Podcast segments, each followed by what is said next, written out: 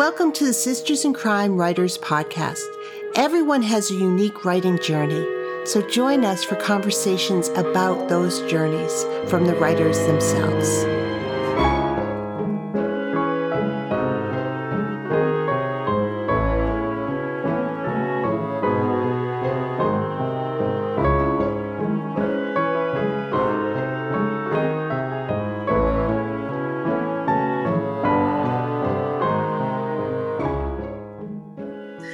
This is Julie Henrikus, the Executive Director of Sisters in Crime, and I am thrilled to, in, to welcome John Copenhaver to the podcast today.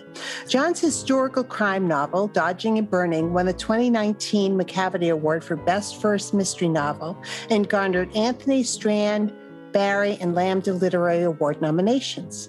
His second novel, The Savage Kind, will be published in October twenty twenty-one. Copenhaver writes a crime fiction review column for Lambda Literary called Blacklight, co-hosts on the House of Mystery Radio Show, and is the sixth-time recipient of artist fellowships from the D C Commission on the on the Arts and Humanities. He grew up in the mountains of southwestern Virginia and currently lives in Richmond, Virginia, with his husband, artist Jeffery Paul. Welcome to the podcast, John. Hi, Julie. Thanks so much for having me on. I'm so excited to be here. Well, you and I are going to talk about something that I think we both love talking about, and that's writing.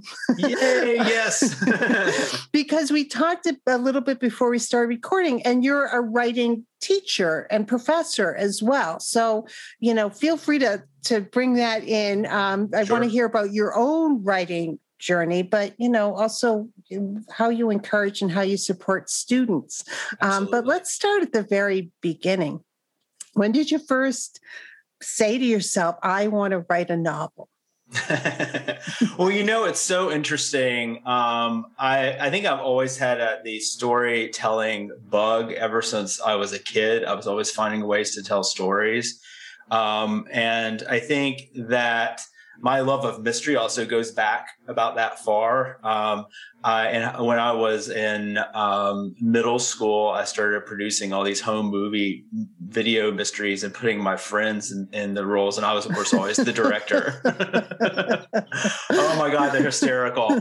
Um, so bad. But there were always mysteries. And so um, I think what happened to me is I, it, when I got in high school, I started realizing I could tell a story Um, and assert my control over just the words, not my friends too. And, um, and so I started doing a lot of writing in high school, and that led me into like taking every creative writing class that, uh, Davidson College had to offer, um, from poetry to playwriting, everything. And, um, when I finally got to my M F A, I, I kept on writing these stories, and everyone kept on saying, I think, you know, you're trying to put so much in the story that I think it really needs to be a novel. Mm-hmm. And I was consistently getting this. And I think that what I was learning is that I was a novel writer, and that I had a real sort of sprawling novelistic imagination, and the short story form. Um, and I love short stories, by the way, but it was it felt too confining for me. Yeah.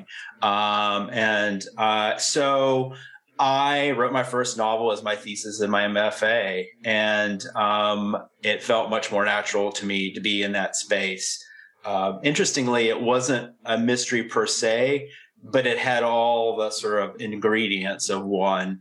Um, it was certainly sort of uh, a gothic, psychological mm-hmm. suspense um, about art, and art always makes its way into my my, my mysteries as well. But um, yeah, so it's it, that's kind of the journey, I think. Um, and then my first novel, Dodging and Burning, Uh, was the novel after that thesis. The thesis went on the shelf because that's where it belonged. Well, the thesis taught you how to write a book, which is right harder than you think, even when you have a good idea. Yeah, I, I, you either, I really think you got to do it once and fail at it to do it right again, or just be willing to, like, you know, really revise whatever that is to death. Um, and I felt at that point, I felt like this had been my learning tool. Um, and then I needed to, I needed to move on. So Well, writing's also a craft that you hone over time. And so, you know, you said that at the beginning, you, you've been drawn to mystery and crime, you know, but but you have a lot of elements in your novels. What drew you, what draws you to that crime or that having that element of of mystery in your novels? Because they are a compilation of, of different things. Yeah, so um, it's kind of a complex answer to that because I think it's a lot to do with identity. Um, uh, I think that um, as a gay man, I grew up trying to figure myself out, mm-hmm. and I felt a sort of um, connection to the shape of a mystery story because it was about discovery. Um, in this case, it's sort of discovery of who who did a crime. Um, but also, and I think in my books, it's true, it's also discovery of identity, mm-hmm. um, an awareness of identity in other people and yourself, or a combination of the two.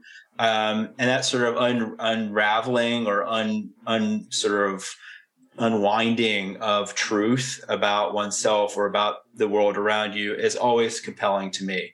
And uh, I think this is, could be said for a lot of literary fiction as well, is designed the same way. Like it steals from our genre to do the same sorts of things. So I just felt it felt natural to me. Um, you know, it's kind of like there's a reason I was always attracted to mystery stories, mm-hmm. um, and ghost stories too, actually. So, you know, listen to that. Um, it was very interesting to me, and my M F A genre was very discouraged, which I think um, was unfortunate. Mm-hmm. And I think that... Um, that the genre itself um, can tell you a lot about who you are as a writer, um, your choice, your attraction to it. Let's talk a little bit about that, because I, I do, it's anecdotal, but my experience has been that a lot of M F A programs are not embracing of genre. Yeah. Um, and, and some classes, you know, that you, you mm-hmm. can take will discourage. Um, um, my friend Kate Flores says that literary is just another genre. Yeah. Yes, she doesn't is. Love it when people do that. But so did you, did you still find the M F A program supportive and helpful, or did you, did you also find that that was a place where your identity as a mystery novelist was being, um, was being thwarted? Um, well, you know, and it, this, the program that I went to has changed a lot. So I'm really talking about it in its day, but I mean, back when I was doing it, uh, which was years ago now. And, um, yeah, it was thwarting me in lots of ways. um, I think that in one way it was sort of the snobbery against genre, uh, the idea that genre is somehow this this flimsy or fake or artificial way of approaching story, and um, which is sort of ridiculous because all all fiction is artifice. Um, so that argument just doesn't hold any water. Um, but you know, it's not like we're actually putting reality on the page, because that would be so boring, right? So it's it's all artifice. It's all structured. It's all, and you know, and you can have you can have really thin, uninteresting literary fiction, and you can have really thin, uninteresting mysteries. It's not about the genre. It's about the the sort of depth and complexity of the writing. But um, I think that that you know, this idea that we're all trying to get a New York a story in the New Yorker felt like something like a goal to, to try to meet, and I, I don't really understand why that still is hanging around, but it still is in a lot of M F A programs. Um, and it's unfortunate, because talk about building a future, a sort of career, that is a very, very, uh, you know, hard, like, window to get through yeah. for writers. And it's, it's, it's still hard if you broaden into genre, but at least it seems within the realm of possibility.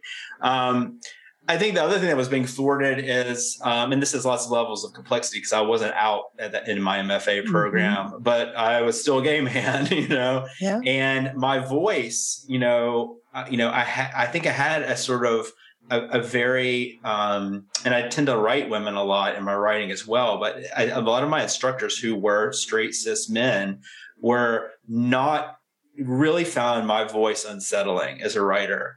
Um, and I think it was embedded homophobia or confusion. Like mm-hmm. they didn't know they were being homophobic, but they couldn't figure out why this straight dude was writing essentially with sort of a female voice. Mm-hmm. And I don't think, you know, th- that, um, I think I got criticized a lot for things that were not to do with quality, but to do with sort of bias. Um, and so, but then I was struggling myself. So it became a very complex sort of situation. And I needed to get kind of through all that to the other side. Um, I needed to embrace myself as a genre writer. Um, and, and, um, or rather that I could write what I want to write, because sometimes I don't want to write genre, but I think that, you know, there's not this, one is not better than the other.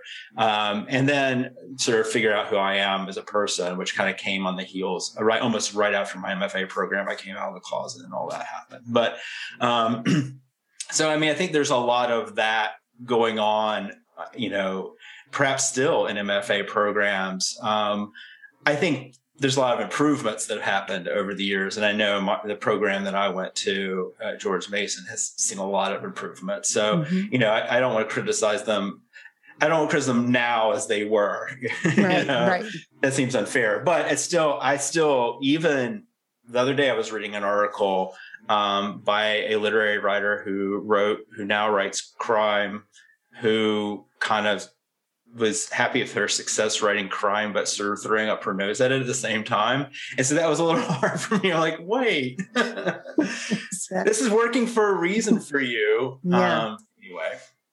Well, and identity is, you, we talked, you've talked about that a couple of times. I also, um, I feel like the lens through which success was seen for so many years, and mm-hmm. is still seen by so many, is that white, heteronormative, cisgendered male lens, yep. um, yep. through which so many people try to view their work, and it doesn't fit. Yes. But now the lens is, you know, expanding. Hope, mm-hmm. you know, I always hope that the lens is being crushed into sand and being blown into the wind, because it shouldn't be one lens. It should be many right. lenses right. Uh, and complex lenses. Um, but that's changed. This isn't, this is a fairly recent change uh, in, in publishing and uh, in, in other, other art forms. But let's, you know, we're talking about publishing now, um, where there's room for other voices that it, mm-hmm. that aren't pigeonholed to quite the same degree, but there's so much work to do. Yeah.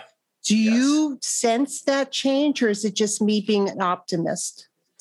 Um, you know, I think that um, I sense a, a change. It's, the question is, will that change last? Yeah. Um, I mean, I, and I'm sure you can appreciate this, know that we got, we've gone through cycles in this, you know, well, historical cycles, but we don't always sort of, there's not this sort of straight line up of, you know, progress or, or progressiveness. It, it, we fluctuate back and forth constantly. So I'm never comfortable that things have changed and will be changed from here on forward. I think, um, I, I worry a little bit that, um,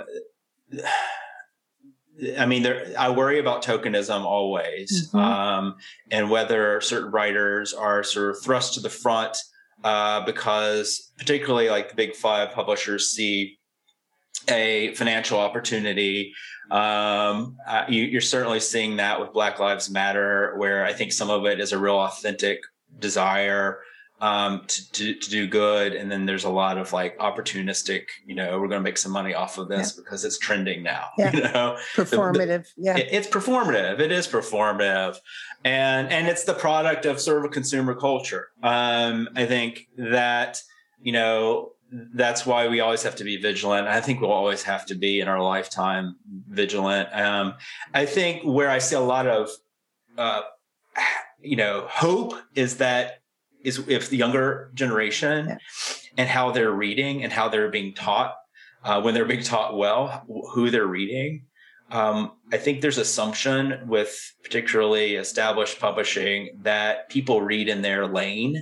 Um, and, uh, or yeah, essentially they read in their lane and, or they read with sort of a biased lens. Um, so when they're, cr- in other words, when they're crossing over into another, uh, sort of the reading across across difference, that there's sort of loaded biases with that. So it's, they, they want to only read when they're reading across difference, they only want to read a type across that right. difference. Right. Uh, they don't necessarily want the truth. They want this idea of who this other uh, individual is.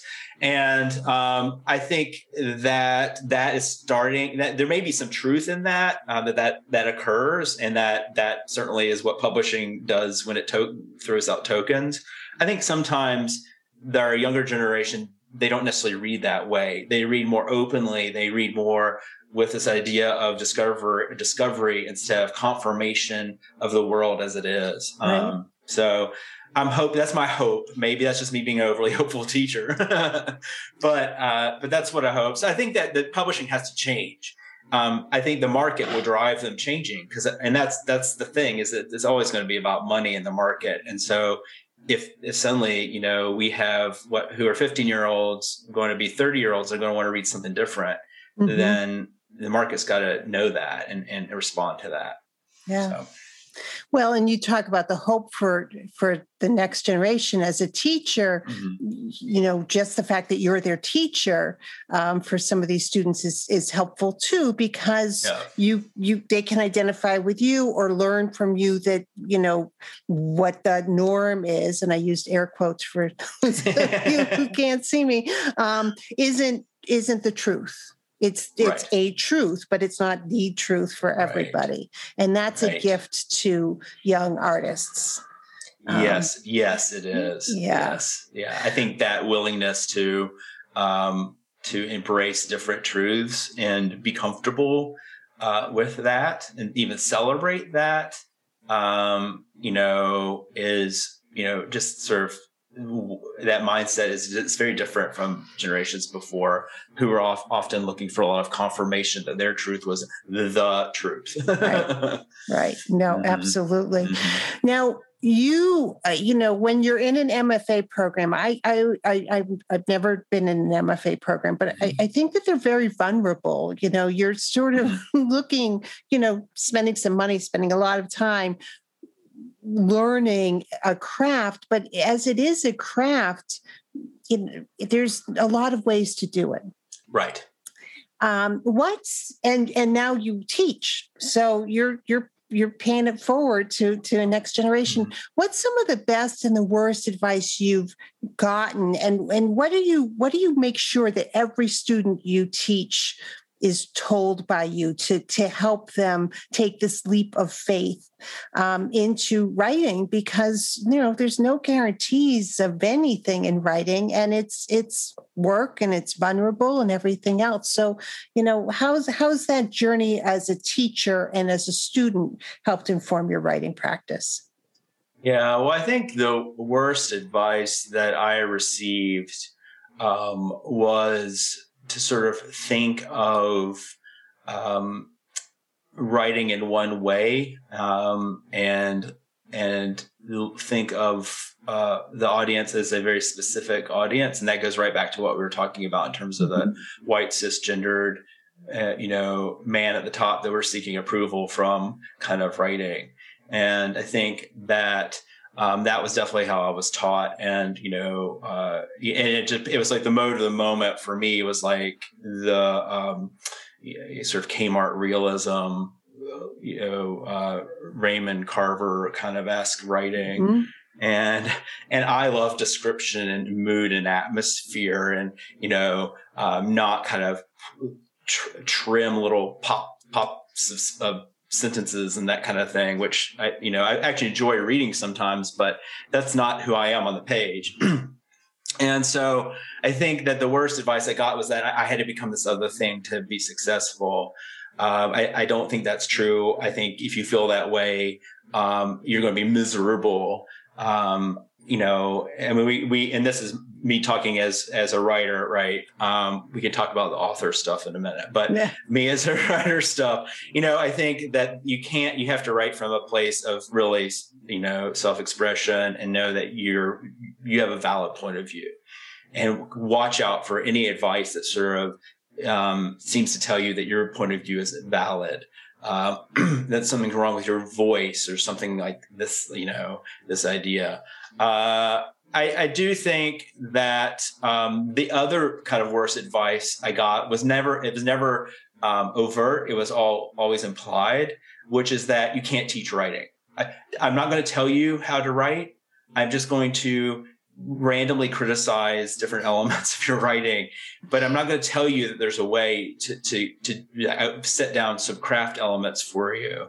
And um, it was just like, oh, so many workshops. But just tell you know, tell me tell me the five things that need to be in the introduction of a novel, you know, and like just you know, you need to orient your reader, you need to, you know that kind of thing, and and that was so rarely offered up. Um, because that took work on the part of the workshop uh, supervisor or the professor to actually lay down um, that sort of craft strategy instead of a sort of just throw, like everyone's going to write something, throw it into the group and just let everyone give you feedback. And they didn't have context for their feedback either. Right. Right. So it's just like, oh my goodness, like so much confusion. Mm-hmm. And I think the best thing, you know, best sort of good advice is that so much about writing can be taught. Um, you can't teach inspiration. You can't really teach voice necessarily, but you can teach so much else. Mm-hmm. And if you get all those in place and you're probably there because you're inspired for some reason to write, then the rest is going to take care of itself with enough practice and self, self-critical Uh, self-criticism. Uh, so I don't know. I mean, I think, I think so much of it's implied versus like someone gave you some bit of advice that was like, oh no, discount that. I think probably for me personally, the worst, the worst bit of is that sort of anecdote of that is when someone tried to give me a sports metaphor for how to write. As a gay man whose sports was used against me so often to try to straighten me out, that was like, I was like, no, thank you. I don't even understand this. Give me another metaphor. Oh my God, give me another metaphor now. um, no, I, I think that that's a terrific thing to tell people and to encourage people is that there are mechanics to writing. I mean, there's definitely the magic of inspiration and everything else, but there are mechanics and there are yeah. different types of mechanics. Yes. So if one way doesn't work for you, doesn't there are other ways, but there are ways of writing. Yes. Oh, absolutely. Absolutely. Yeah. Absolutely. And, and it seemed always a little bit weird why that was never set down more clearly. Um, but I think it was some combination of fear of, off, you know, giving away, you know, a method or something, or I don't know. It's a very odd. Well, in workshops like that can be brutal, especially if people don't have mm-hmm. context or um, don't know what they're doing themselves. So that, yeah. that can be a very challenging thing for writers as well. Yes, yes. Yeah. So for anyone who's taking... or has taken a workshop that has shut them down, don't give up. Right. Yeah. Find another yeah. one that works for you. Yeah, absolutely. It really may not be you at all. It may be how the workshop is run.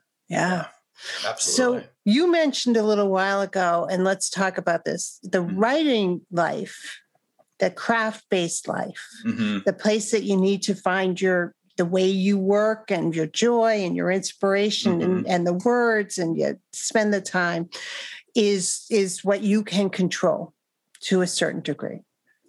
The publishing life is not as much in a writer's control. There are things right. you can do, but uh, certainly to, you know, building community and, and learning and doing all networking. I know people hate that word, but it's a good one.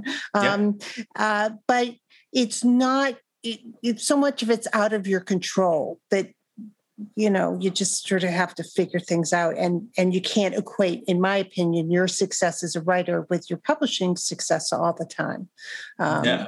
Because, yeah, it's too challenging. What's, what's, well, first, just tell, tell me about your publishing journey. Like where you, you had your thesis, it's on a shelf. And in twenty nineteen, your first novel was published. So what, what's the, what's the in-between there? What, what was the journey like? So um, the, it was a long journey. and uh, I, you know, I started writing Dodging and Burning. It took me about ten years from when I started writing it to the date of publication. And like most people, I wrote a manuscript. Um, I then went out seeking an agent. Uh, it took me about a year, year and a half to find an agent, uh, which isn't un- unusual. Um, no. And and then I went through another revision process, several more revision processes, um, the Dodging and Burning. And uh, by the way, my agent, Annie Baumke, is amazing. Um, and she uh, is also a great editor, too. And so she really helped me uh, whip that manuscript into shape. And then I went out uh, and we started shopping it around to different publish- publishers. Um, and that was actually the hardest and most disheartening part of this whole journey. Um, uh, it was so hard because most of the feedback I got, well, there were like two categories of feedback that I received about Dodging and Burning. One category was sort of someone finding something with it that was clearly just a bad fit. Like someone telling me they didn't like metaphors. I'm like, well, I'm sorry. I, I that's, I love metaphors. I don't want to overdo metaphors, but for me, Um, I, I and I could go into a whole argument why metaphors are important, um, but they are important to me. So that mm-hmm. was not a fit. So, okay, clearly not a good fit. The thing that I got back a lot was, we loved it, but we don't know how to market it. Yeah. And which is code for um, two things. Uh, it is both, it's either too literary mm-hmm. as a mystery, too character driven, you know, or which I thought was just so bizarre, or um, it's too genre. So it was like, I, we sent it to a more literary, you know, identified publisher and they thought it was too genre. So the other thing was, and I thought often what was going on is it's just too gay. Mm-hmm. And because it's centered, although the character, the two main characters it's told through are, are straight women, the center character that it pivots around is a is a gay man and his journey. It's it's really all about him, and then how these women kind of deal with his identity and the story he's telling them about his life. And um, I think that uh, that that was, of course, never in a letter. But, you know, I started feeling like that was probably what was going on. They just didn't see it as a, you know, uh, as marketable, I think. Mm-hmm. And um, I think this is some, I, it's, it's back to that whole thing. They only think people read in their lanes. But anyway, uh, eventually, so I got discouraged. I wrote a whole nother manuscript. We put it on the shelf. Andy was like, we'll just wait, you know. Um, why don't you work on your new manuscript? Maybe that's the one we lead with, and then we pull Dodging and Burning around. It's right. Standalone; they don't have to be in the same order, or whatever.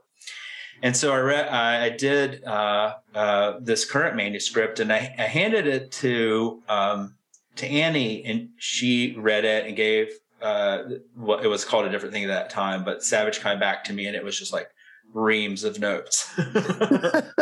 And first of all, it's, it was it, two things. Um, amazing that she gave me so much feedback. That is when you know you have a good agent. And two, completely overwhelming and disheartening. Yeah. And not her fault, just a fact of what was going on. And I think it was largely because I was writing this new manuscript in an attitude of defeat. And because I felt defeated, because I felt mm-hmm. Dodging and Burning was a really darn go- good book. And I loved it. And I didn't know why anyone else wanted to. So I just was like kind of in this confused state. And yeah. And um, then I went back to Annie. I was like, you know what? I need, I just need Dodging and Burning out in the world, whichever way. If it's a teeny tiny little publisher, I don't care. Let's just get it out in the world. I'll, you know, I'll, I'll do my best to get behind it, you know, whatever the situation. So time had passed and she just, she took it back out and um, we found Pegasus, which is not a small publisher. They're mm-hmm. medium sort of yeah. small press. And um, I, I just feel, I, I felt like it was immediately a good fit. They got it.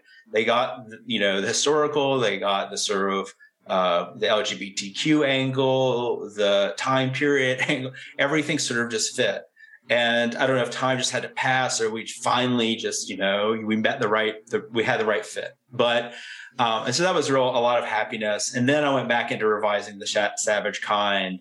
And that opened that book up in different ways, and it became something very different than it was. Um, but I think I had to I had to get out of that mindset. Yeah. Um, but it's the hardest part about that process was just feeling like there's nothing I could do. It wasn't like people were saying, you know, we need more of this character, or we need more of that character. They were just saying it's great, but we can't market it, which is something that a writer can't act on. Right. Right. So. Well, in that journey, uh, and, and I think one of the hopeful things that we should talk about is that it was on a shelf and you weren't going to submit it again for a while. And then you went back out with it and, and people tastes had changed or something else had happened. And mm-hmm. so it's such a dynamic thing as well, yes. um, that, you know, somebody, somebody could change their mind or another book could have come out and there, and people are looking for that kind of book. And your book may be filling a, a space that they didn't know they had a couple of years ago. Exactly, exactly. Uh, and it, it's true. Like the times do change. Sometimes maybe just sitting on something is the best possible strategy, yeah. you know, yeah. and waiting for things to change because things do change. And so um, it's like it's like this message of both hope and wariness. Like if things are good now, you should worry they're not always going to be. If things are bad now, you shouldn't assume they won't get better. And so um, it's it's it's kind of true. Uh, I think the best thing a writer can do is keep their head down and just keep writing, um, and don't get swept up in the buzz uh, about others or yourself, frankly. Mm-hmm. Um, and just you know just keep working at it. I think. Um, you know, remember why it brings you joy to do this thing, um, why you find pleasure in it, and go back to those spaces. And by the way, I'm not always good at that. I get wrapped up in everything and, and then I need to be talked off the ledge, and I'm human like the rest, but I just know that's what I should be doing. Well, this is why having a community of other writers can be yeah. so helpful, because people in your life, you know, your husband, well, he's an artist, so he may understand parts of it, but they, people don't understand why, why you're so upset about something. No. And so you have to call another writer to say, this just happened. Like, oh man, I'm sorry about that. What can I do? Whereas people who love you are just like, oh, I'm sure it's going to be fine. And, you know, you're really good at this. Like, that's not what I need right now. Yeah. I think that's, um, I think that's community is so key. I think it is so key. I think it's why organizations like Sisters in Crime are wonderful. I think it's why if you can afford to going to conferences or just find mm-hmm. small conferences to go to, something that's cheaper, you know, but getting out there and seeing people. I mean, now we sort of have a lot of online community as well, which I think is great. Um, I think it's limited. In other words, I think it's there, there's something magical about hanging out with someone at a bar and talking. You know, right, right, it's hard right. hard to replicate uh, in a Twitter feed. But I think that um, you know th- these are all things that I encourage people to do. Don't try to do this thing on on your own alone. It's just you you need that support. Um, And there are great uh, organizations and people out there that would be welcome you in. yeah. And, and get it. Well, and, and that help you along wherever you are in your journey. So right. don't wait until you've done X, Y, or Z to join these organizations yeah. or to go to that conference, right. because from the very beginning, they can help support you and help you figure stuff out. I, you know, I find that the crime writing community especially is incredibly generous. They are. Um, with advice and support and, and all sorts of things. I'm not sure that every, every genre is like that, but the crime writing community yeah. is pretty terrific. Yeah, I've had a foot in both the literary writing community and the crime writing community, and almost immediately I felt a difference. Crime writers, um, I'm not sure why, but they, for the large part, um, are just more willing to support versus compete with you. Um, I think maybe it's because generally they're just more, I don't want to say, I don't want to mess that word up and say successful, but more sort of people who have been able to rise up. It's the window isn't as small. Mm-hmm. The window is just so small for the um, literary writing community um, that sometimes I think it produces a sort of competitive, um, you know, edginess to it that I, I think um, I haven't seen as much in the crime writing community. Um, which I think has, you know, been so welcome and, and a relief. You know, when I'm having these conversations with people and I hear about their publishing journeys, you know, nobody has a quick and easy one. Sometimes something seems like an overnight success, but it isn't. Right. Um, and you know, it needs to happen how it happens. If you're, you know, if you believe in fate and all the rest of it. But what do you wish you'd known sooner when you started out on that publishing journey? Did your M F A help prepare you for that? Or did you, um, what do you wish you'd known sooner? Uh, what I wish I'd known sooner was that um, I think, I don't know, that's a hard one for me to answer, because I think I, I, it's such a gradual understanding that I came to what mm-hmm. I needed. Um, I mean, weirdly, I don't think my M F A did a lot of preparing me for the publishing world. Um, I think that I wish that I had just taken a class on how to write a query letter, or, um, mm-hmm. you know, or gotten more involved in um, organizations that felt more focused on the industry a little bit more. In other words, I wish I had more industry knowledge. Just mm-hmm. know what's the business of this thing. Like, it's great, and I, I wanted to work on my art, and I get that that's really the center of what an M F A is. It's about a master's in fine art. You're, you're but you were also it's also a terminal degree, and um, everyone can't go off and be teachers, although most of us do if we continue to write. But you you want to be successful in, in publishing as well. You don't want to just do your M F A to go and then teach creative writing, to get other people who are interested in creative writing taking M F As to just go out and teach writing. I mean, eventually the idea is to produce people who are going to publish books and have a publishing right. career, right. even if it's sort of ten, you know, even if you can't make your whole living off of it, the hope is that you're actually producing published writers. So like, part of that's the practical knowledge about the industry. Yeah. And I had to seek almost all that out on my own. I really did. Um, and occasionally I would have a professor, a visiting professor usually, that would sort of talk shop a little bit and um, explain to me about how, you know, then, the then publishing world worked. Um, but just even a, a lesson on crafting a query letter never happened in my M F A program. Yeah. At any point. Yeah. And I had to go out and figure that one on my own. So, I mean, that, that kind of stuff is what's so valuable. Yeah, no, and and it's, I think that sometimes they don't want to discourage students by teaching the practicalities of the business, yeah. but uh, you got to know how this works. yeah, yeah, it's not, it's, empower, no, there's, you're never going to discourage someone by empowering them with knowledge. yeah. And uh, so I don't, yeah, I don't even understand why they would think that, but sometimes I think you're right too. Like, you know, we just don't want to tell, shh, don't tell them how hard it actually is. And I'm like, why don't you tell us that? Well, and the publishing world changes all the time. So yeah. in the last five years, it's completely changed. And there are indie authors options, and there's all kinds of ways to do it. But you yeah. do need to be empowered with the business side. Yeah. Yeah. To under, before you make those decisions. And it's getting nothing but more complex. So yeah. I think, yeah. So I think, um, and, and you're right. It, and, and it continues to change.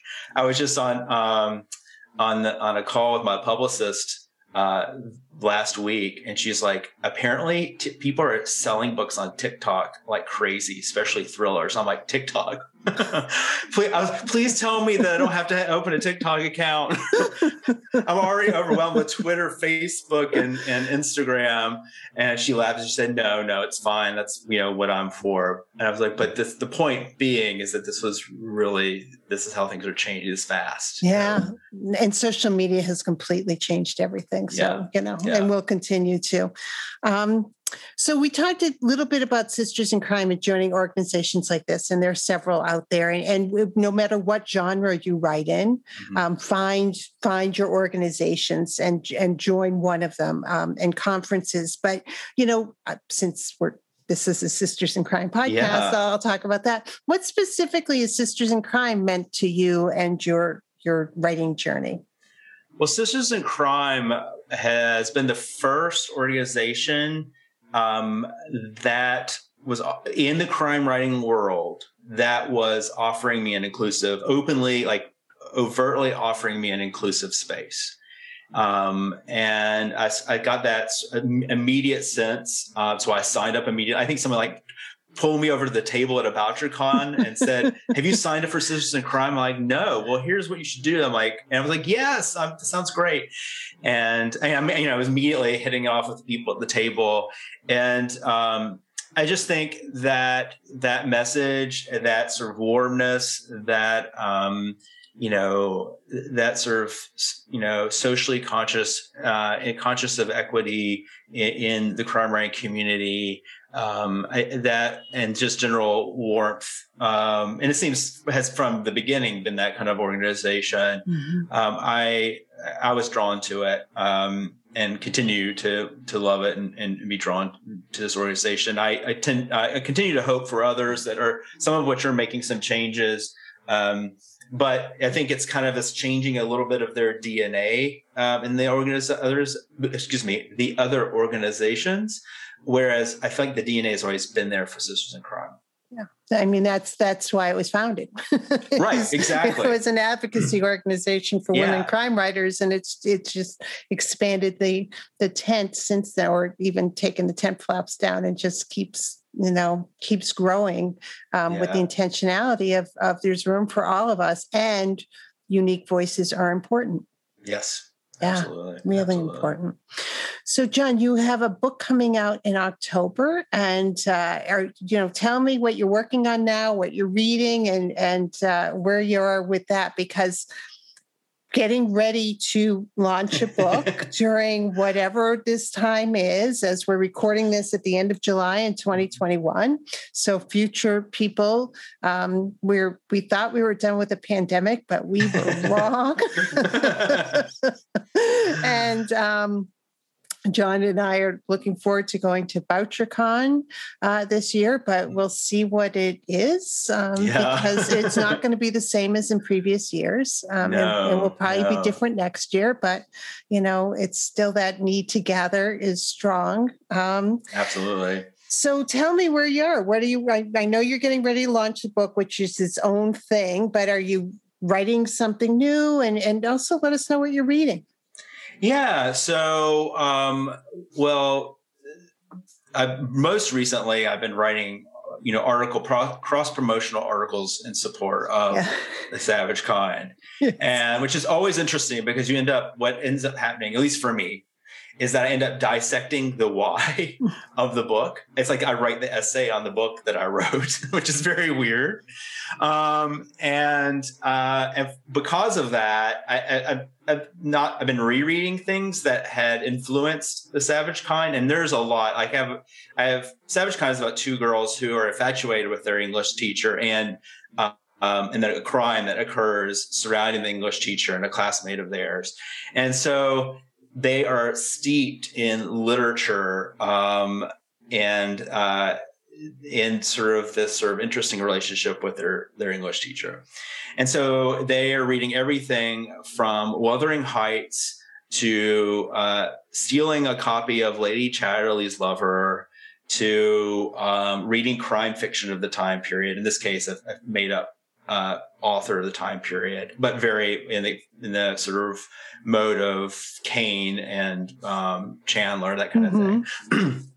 and um, I so I've been so I've been trying to think about why I, I wrote that and what I wanted to say about these two young women, uh, two young queer women um, of this time period when, of course, they didn't think of themselves as queer women. They, right. That just wasn't in their vernacular, and so um, like how are they?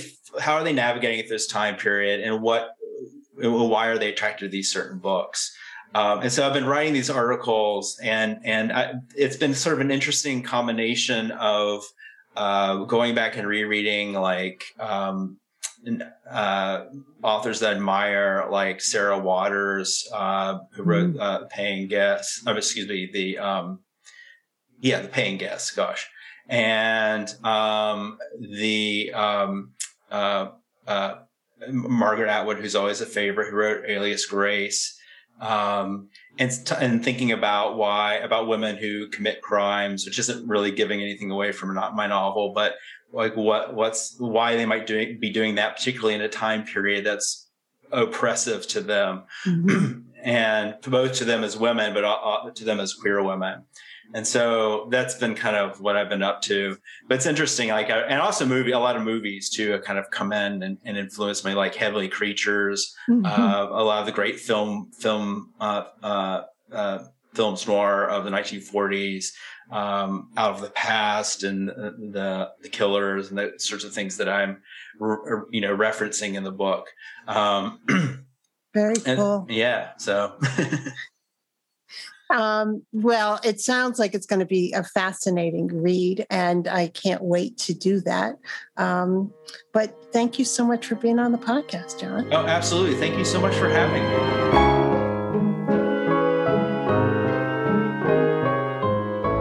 Thank you for being with us today. Sisters in Crime is about community. We were founded to advocate for women crime writers, and we continue that mission by fighting for equity in the crime writing community. Sisters in Crime is an international, inclusive organization for all who write and love crime fiction, mystery, thrillers, and suspense. Join us at sisters in crime dot org and make sure you subscribe to this podcast.